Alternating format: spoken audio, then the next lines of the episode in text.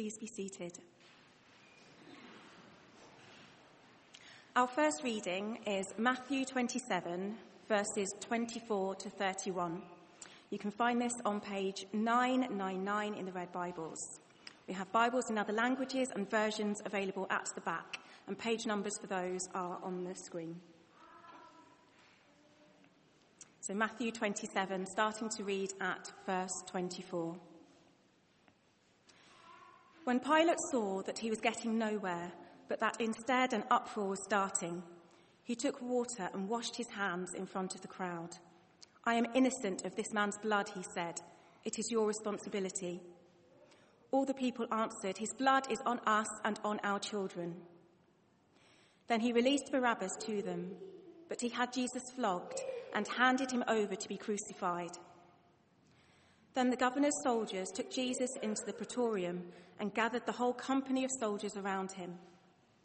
They stripped him and put a scarlet robe on him, and then twisted together a crown of thorns and set it on his head. They put a staff in his right hand. Then they knelt in front of him and mocked him. Hail, King of the Jews, they said. They spat on him and took the staff and struck him on the head again and again. After they had mocked him, they took off the robe and put his own clothes on him. They led him away to crucify him. This is the word of the Lord.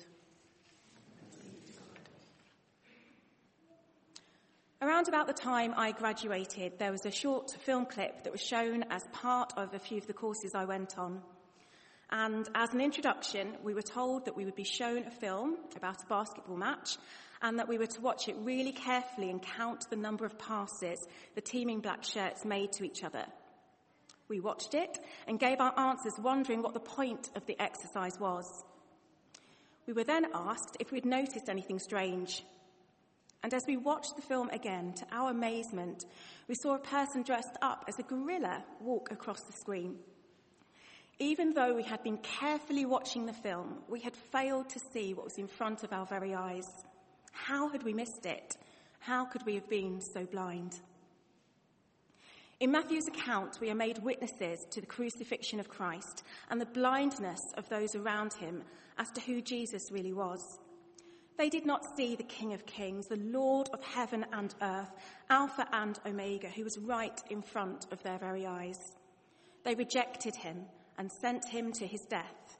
Indeed, it had to be so for the fulfillment of Scripture. I'm going to focus on the Roman soldiers and their interaction with Jesus. Let's walk through these verses together and see what they reveal to us. Verse 26 Jesus was flogged and then handed over to be crucified. So few words hide what was a truly barbaric act. It was the practice that prisoners due to be crucified would be flogged, and this was the case with Jesus. Often, this flogging would lead to death, such was its violence. It was the soldiers' job to flog the prisoners, and yet we see in the verses that follow that their actions went beyond what their job entailed. The soldiers took Jesus into the courtyard where the company of soldiers was gathered. Now, this might have been around 200 soldiers and probably a lot more. The soldiers then, for entertainment, proceeded to humiliate Jesus, little knowing that with every move they showed him to be the king that he professed to be. They sought to belittle him, but the irony is that in their play they revealed who Jesus really was king of not only the Jews, but of the whole world, seen and unseen. In their eyes, he was a man with his humanity laid bare before them, a mere man not far from death. So, what did they do as they set their eyes on Jesus? They decided to heap more suffering and humiliation on him. They had beaten his body and they sought to break his spirit as well. Verse 28 They stripped him and put a scarlet robe on him. He was naked and totally vulnerable in front of them. They placed a scarlet robe on him in the Greek translation, the word that translates to scarlet also translates to purple. The colour of this robe is significant as purple was the colour of royalty. The soldiers sought to mock Jesus' claim to kingship, but they did not know what was really going on. Isaiah 1:18 reads, Though your sins are like scarlet, they shall be as white as snow. Though they are red as crimson, they shall be like wool. Can you see the significance here? Jesus carried the sins of these soldiers and our sins on his back and later up onto the cross and died so that we would be forgiven. They were mocking the man who would give his life to save them and to save us. The humiliation continued. Verse 29. And then they twisted together a crown of thorns and set it onto his head. Is there a more obvious symbol of kingship than a crown? But with this crown, they only sought to cause him pain. There is also significance in the crown being made of thorns. Thorns came into the world with the fall. Genesis 3, verse 17. Cursed is the ground because of you. Through painful toil, you will eat of it all the days of your life. It will produce thorns and thistles for you. In laying down his life for us, Jesus was to become cursed as he took all our sins onto himself. Verse 29 They put a staff in his right hand. This completed their picture of the make believe king. Oh, how they must have laughed and cheered at the picture before them. How pathetic he must have looked to them. Some translations describe Jesus being given a stick or a reed, and yet the scepter was a symbol of strength, of rule, of the obedience of the people. What could have been further from the truth in their eyes? The soldiers did not stop there. Having dressed him up, their outrages continued. Verse 29 They knelt in front of him and mocked him, Hail, King of the Jews! To kneel down in front of someone is a mark of reverence or subservience. The soldiers did it to mock Jesus, but the greatest irony is that they were kneeling at the feet of the right person and they confessed his majesty. As I read these words, these verses from Philippians are always at the forefront of my mind. Philippians 2 8 to 11. And being found in appearance as a man, he humbled himself and became obedient to death, even death on a cross.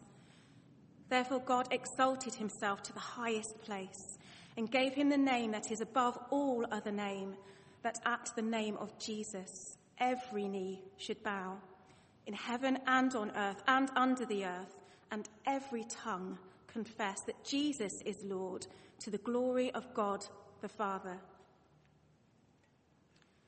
We focus so far on the actions of the soldiers and their blindness.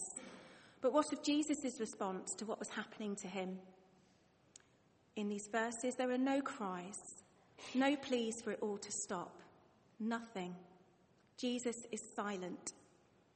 He had predicted his death many times. He knew what was going to happen to him, and he bore it all willingly. There was nothing that he wouldn't suffer in order to win our freedom. It's incredible.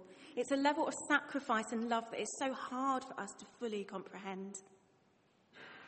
This Good Friday, as we look at this familiar story, may we be challenged anew to be people that have open eyes and hearts to the message of the gospel and to live lives of service that honour the sacrifice Jesus made for us all.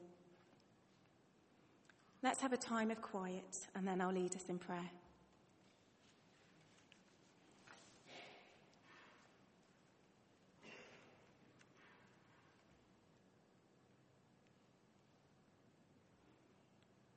Lord, as we think about all you suffered at the hands of the Roman soldiers, we are horrified by their cruelty. But we also know that as we condemn them, we condemn ourselves, as it was also our sin that sent you to the cross.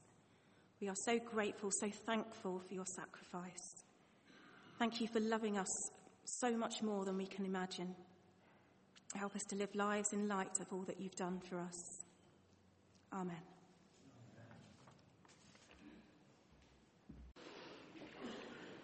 We're going to carry on reading from Matthew's Gospel. So it's Matthew chapter 27, and we're picking up at verse 32.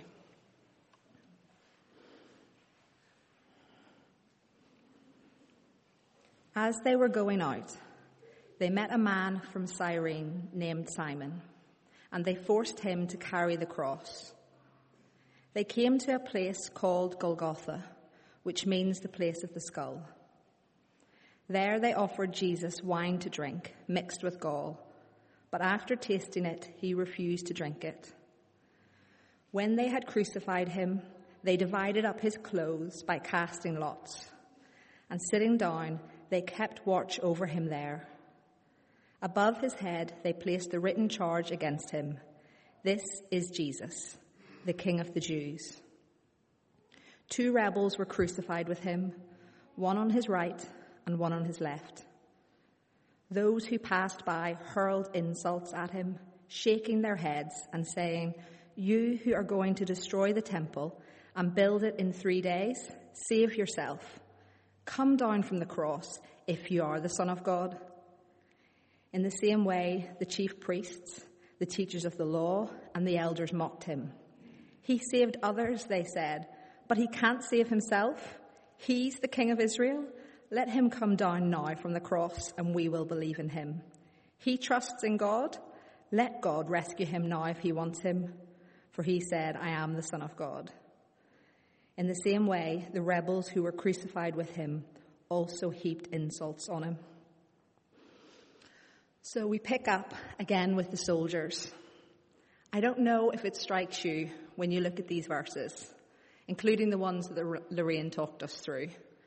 But it's really quite surprising that the soldiers are the ones in the spotlight. You'd think Jesus would be the focus, but our eyes are drawn to the soldiers. It's their movements we follow, not Jesus. If you look down at the verses, you'll notice again and again Matthew uses the word they. They, the Roman soldiers dressed in their armour and sandals, possibly wearing those little helmets with the feathers sticking out the top. Try to picture the scene. They met a man called Simon, and they forced him, compelled him to carry the cross for Jesus. They arrived at Golgotha. They no doubt were leading the way on this walk. They offered Jesus a drink. Then they crucified him. They cast lots for Jesus' clothes and then they sat down, presumably below the cross, to watch and guard him. And they placed the plaque above his head, the King of the Jews. Tucked away, almost hidden in the list of these actions, is Jesus' crucifixion. It's stated without any extra detail. Our imaginations don't get the chance to picture Jesus being lifted and nailed to the cross. Matthew almost seems to gloss over it. He persists in keeping the soldiers in the foreground and Jesus in the background. We know more about the last drop of drink that touched Jesus' lips than what it was physically like for our Saviour when he hung on the cross. Isn't that a bit odd? Doesn't that strike you as strange that the soldiers are at the centre of this? That we don't get any details about the agonizing death and then Matthew, he moves away from the soldiers in verse 33, but he still doesn't turn our gaze to Jesus. Now the focus moves to the other people around him. First off, we see the two rebels, the criminals on either side of Jesus. Then we learn that people are passing by the cross. It's not a private execution. There's lots of people there, and the people passing by are shouting up insults. Even the religious leaders, they all come by to mock him and there's two criminals, and the two criminals on either side, they add their insults. So we have this scene where Jesus is silent on the cross, and everyone around him is shouting. Those insulting Jesus were blind to who he really was. Just like the soldiers who dressed Jesus up as king, their comments are full of irony. In their insults and their mockery, they spoke real truths about Jesus. He's the king of Israel, let him come down now from the cross and we will believe in him. It sort of makes sense. They couldn't comprehend how a genuine Son of God, the creator of the world, would die on a cross like a common criminal. What true God would suffer such humiliation? He saved others, they said, but he can't save himself. And yet we know it was at that very moment that he was in fact saving others. So verbal abuse was coming from all quarters, and there's no mention of anyone speaking up for Jesus. Can you picture the lonely scene where everyone turned on Jesus and he wasn't heard to utter a single word in retaliation. The soldiers crucified him, the crowds mocked him, and Jesus stays silent. The way Matthew records the crucifixion scene is so intriguing. He doesn't create this dramatic retelling of Jesus' gruesome death. You might have expected that the Messiah's death would be described in minute detail, every agonizing breath recorded for posterity. Maybe you want to accuse Matthew of downplaying the event, of stripping it off the emotion with this matter of fact style. But it begs the question why did he write it like this? Well, I think this understated account has a profound sense of realness. He doesn't dress it up or charge it with emotion. Its simplicity speaks for itself. It helps the reader to pick up on what's important. By centering on the drama happening all around Jesus, his stillness stands out in marked contrast. Jesus, a silent figure in the hands of the soldiers, surrounded by spiteful people. It's not the pain and the suffering which makes his death so significant. It's his ready willingness to die, his silent compliance on the way to his death. This is the important detail. Matthew is trying to help us realize the huge prophetic fulfillment of this historic moment. Jesus' death is the central event of God's redemption plan. Remember the Passover lamb.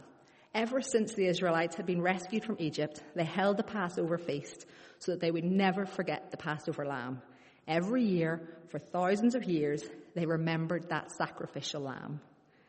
And 700 years before this moment on the cross, God prophesied through Isaiah explicitly about a suffering servant, another Passover lamb.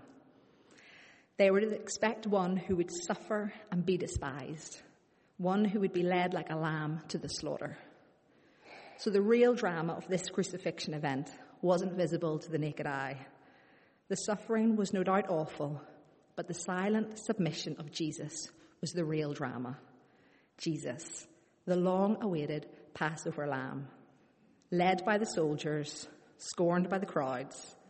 This was the Lamb of God who took away the sins of the world. Now, just as I finish, if you could turn to Isaiah 53, and that's on page 741.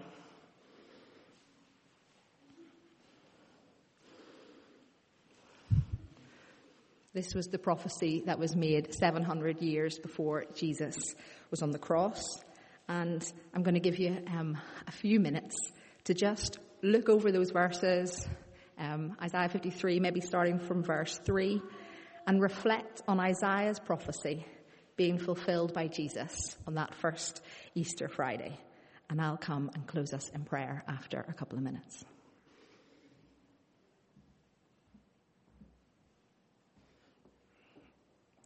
Father, in your infinite wisdom, you planned and purposed for your innocent Son to be the Lamb who would bear the wrath for the sins of mankind.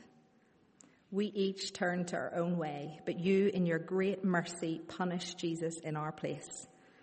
We marvel at Jesus, at his silence, at his willingness to endure such a humiliating, agonizing, lonely death. The perfect one assigned a grave with the wicked we praise and we worship the Lamb who died so that we could live. In his name we pray. Amen.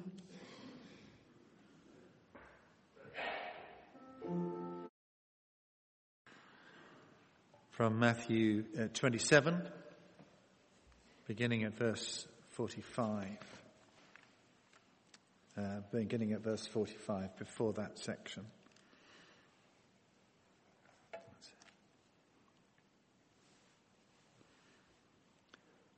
From noon until three in the afternoon, darkness came over all the land. About three in the afternoon, Jesus cried out in a loud voice, Eli, Eli, lema sabachthani, which means, My God, my God, why have you forsaken me? When some of those standing there heard this, they said, He's calling Elijah. Immediately one of them ran and got a sponge. He filled it with wine vinegar, put it on a staff and offered it to Jesus to drink. The rest said, now leave him alone. Let's see if Elijah comes to save him. And when Jesus had cried out in a, again in a loud voice, he gave up his spirit. At that moment, the curtain of the temple was torn in two from top to bottom. The earth shook, the rocks split, and the tombs broke open.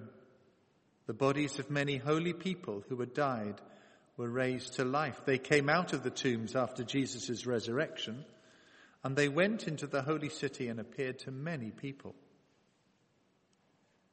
When the centurion and those with him who were guarding Jesus saw the earthquake and all that had happened, they were terrified and exclaimed, Surely he was the Son of God.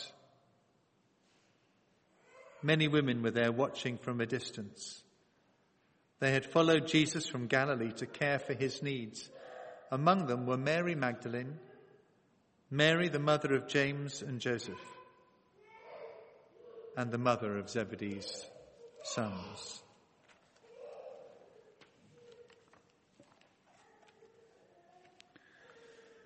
The song we just sang was written by Graham Kendrick, and it was written about uh, a day after the death of Princess Diana. You'll remember that, um, well, it's a day after the funeral cortege of uh, of uh, Princess Diana. You remember the flowers were all over London and around Buckingham Palace. And he reflected on the death of Jesus and he was saying, as, re- as we sang in the song, I long for the day when we, when we honor the death of the Savior. And so that's what we've been trying to do today, to honor the death of the Savior. And we're looking now at Matthew 27 verse 45. And we are literally at the crux of the story of Jesus' death from Matthew's gospel. And as we've kind of looked at it, we've seen various themes. The soldiers have appeared uh, as, as significant. And we've seen contrasts as well. On the one hand, you could look at it like this. On the other hand, you could look at it like this. Last night we were thinking about uh, the night before Jesus died, and we we, we, we, we thought of the the woman anointing his head for burial with that expensive perfume. On the one hand, he's worth everything I've got. And then we saw Judas, 30 pieces of silver. Well, now he's died. That's all he's worth. So you get this contrast. We're going to look at three as it were, witnesses. The first witness is the witness of nature. So on the one hand, on the, there is darkness from noon until three. It's over the whole land, not over the whole earth, it's over the whole land. So it's over Israel. It's beyond the borders of Israel. It would lose its significance. Now we don't know how it happened. Lots of theories about how it happened. But the Old Testament points us to why it happened. There are two passages about darkness. One is in Exodus 10 when uh, Moses is told by God to stretch out his hand so that darkness would come over the whole land of Egypt. It was a darkness that could be felt. It was judgment on the land of Egypt. One of the judgments, indeed, on that land. A bit later, very famously, the prophet Amos uh, writes this. In that day, chapter 8 of Amos, in that day declares the sovereign Lord, I will make the sun go down at noon and darken the earth in broad daylight. I will turn your religious feasts into mourning and all your singing into weeping. I will make all of you wear sackcloth and shave your heads. I will make that time like mourning for an only son, and the end of it like a bitter day. The darkness, then, on the one hand, signifies there is a judgment going on, a day of mourning, judgment. Is it judgment on the people who crucified Jesus, or is it, as we've already intimated, judgment on the Son of God for the sins of the people? We'll see. I think it's the latter. Now, on the other hand, there's another uh, nature event. And this is when Jesus dies and he, he, he makes his loud cry. He gives up his spirit and the curtain of the temple is torn in two. Um, a, a significant event signifying access to God. But at that moment, it tells us there was an earthquake. Extraordinary uh, tremor there is a fault line that goes through Jerusalem right at that spot. It's now where the temple uh, of the dome is, the, uh, the, um, the Muslim temple. There's a fault line going through there, and there is damage, I'm told, um, to buildings at certain intervals. Um, maybe the earthquake was linked with the rending of the temple uh, curtain. We don't know. And we know that uh, uh after or, or when Jesus was raised, because those verses should really appear in a, in a bracket, as it were, kind of halfway through verse 51 and, and onwards. Um, uh, verse 52, the bodies of many holy people, that they, they rose up at, um, at Jesus' resurrection. And many people saw them. A strange and unusual sign, but a picture, not of judgment, but of life.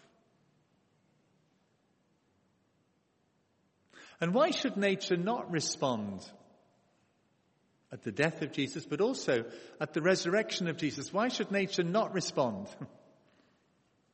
Romans chapter 8 tells us that creation is waiting, is groaning for the revealing of the sons of God. It's waiting for salvation. It wants to be liberated from its bondage to decay. And as a result of Jesus dying and his death and the splitting open of the curtain, that is the beginning of the revelation of the sons of God. That's the beginning of new life. And if you are longing for nature, as people are these days, to be restored and liberated, it's probably not the best thing to stick yourself to a bus probably the best thing to become a Christian.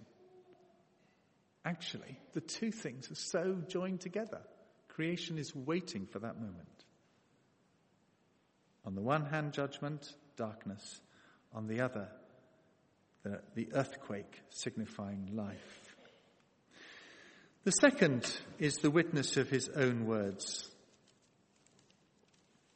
Eli, Eli, lema sabachthani is a direct quotation from Psalm 22.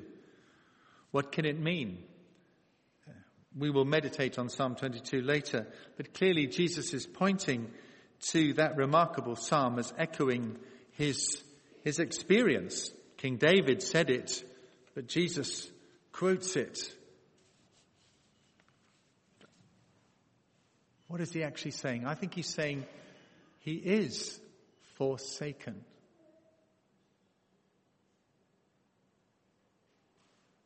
The Son of God, having lived through all eternity in close fellowship with the Father, now experiences something that he had never experienced before. Um, a, a broken fellowship. The light of the presence of his Father gone from him. And it must have been awful, forsaken. We often say pushed out of the presence of God. And you notice in that line, just want to stay on this, that line is a question. Why have you forsaken me? Why? I don't know whether you've ever meditated on that, but There is a hint here of, of Job, the, the rel- relatively innocent Job. He's stripped of his health and his wealth and his family, and he asks, why? And Jesus asks the question, why? Because he knows he's innocent, and yet he is forsaken.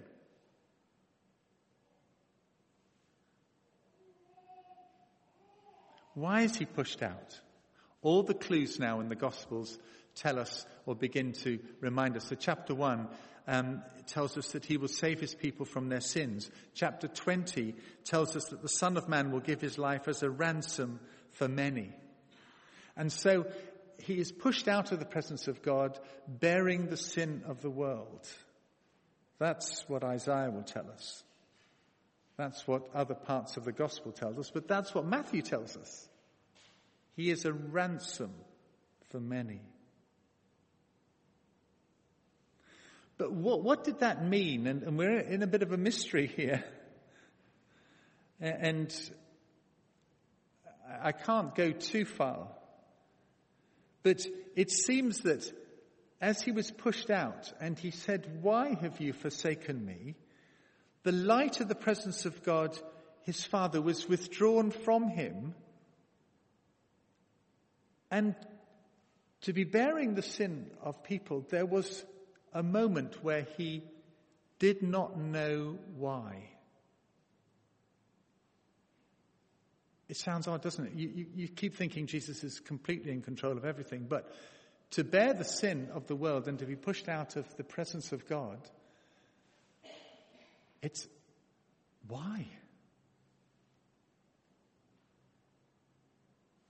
The second word, on the other hand, is the loud cry. It is finished. Matthew switches scenes. We're immediately at the temple, the torn curtain.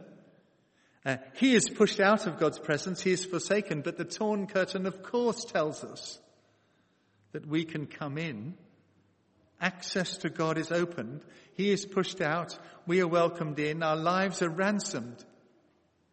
But just for a moment, I know we rejoice in that. Look at the cost. He lost everything at that moment. He lost his relationship. And he, he lost the light of the presence of God so that he entered the darkness of not knowing.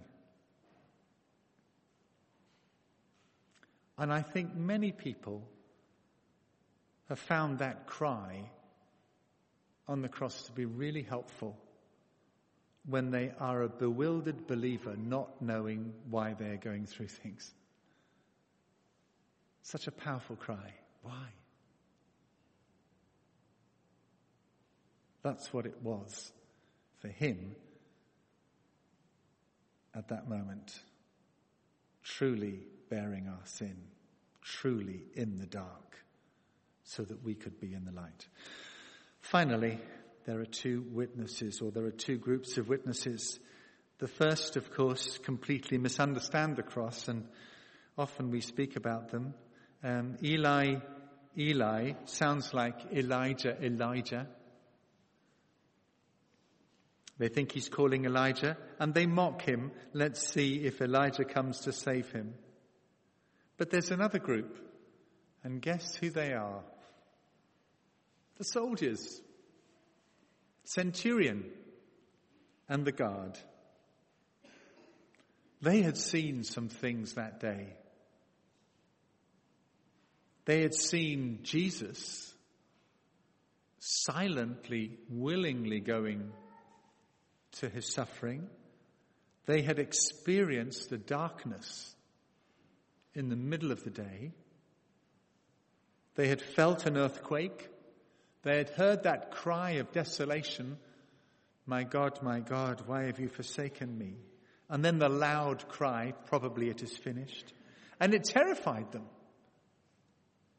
Maybe they'd done the wrong thing. Had they induced heaven's anger? But whatever it is, they cry out with a meaning that has a double meaning, as we've seen in Matthew's Gospel. Surely he was the Son of God. Surely he was the Son of God.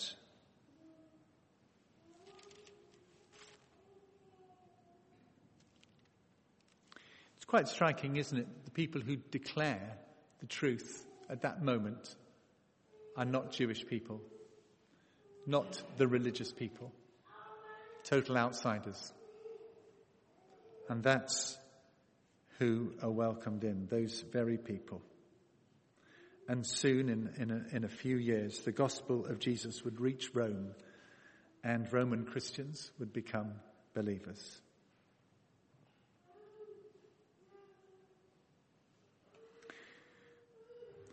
Put all the three talks together, and we have been looking at the most important event in history.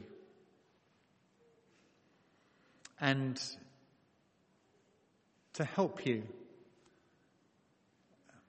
I want you to imagine a photograph that you have seen in your newspapers or on the screen, television screens, uh, over these past few days. It's a picture of Notre Dame in, in, in, in the wreckage of Notre Dame with the fire still burning and the smoke around and a crumbling edifice uh, falling apart. And then at the back, there is this golden cross. You've seen that picture? It's amazing, isn't it? And I think it is the most powerful symbol that amidst all the wreckage and rubble of our lives, and when we feel our life crumbling, there you see the cross. And when you hear that cry on the cross, you, you realize again what that really, really means. Elizabeth Barrett Browning uh, wrote a poem, a eulogy on Cowper's grave. Now, Cowper was a hymn writer, but he suffered deeply from depression. And at times he felt that God had left him. And her poem says no. No. What the cross means is this, and I'll read you these final verses. Yea, once Emmanuel's orphaned cry his universe hath shaken. It went up single echoless, My God, I am forsaken. It went up from the Holy's lips amidst his lost creation that of the lost, no son should use those words of desolation.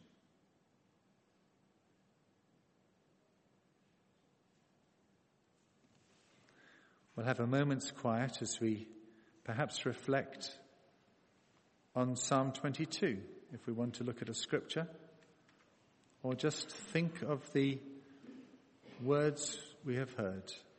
Psalm 22 is on page 554.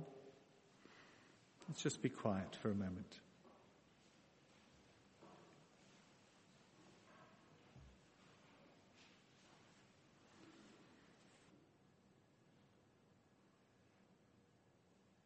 My God, my God, why have you forsaken me? Why are you so far from saving me, so far from my cries of anguish? Verse 16. Dogs surround me, a pack of villains encircles me. They pierce my hands and my feet. All my bones are on display. People stare and gloat over me. They divide my clothes among them and cast lots for my raiment. Verse 27.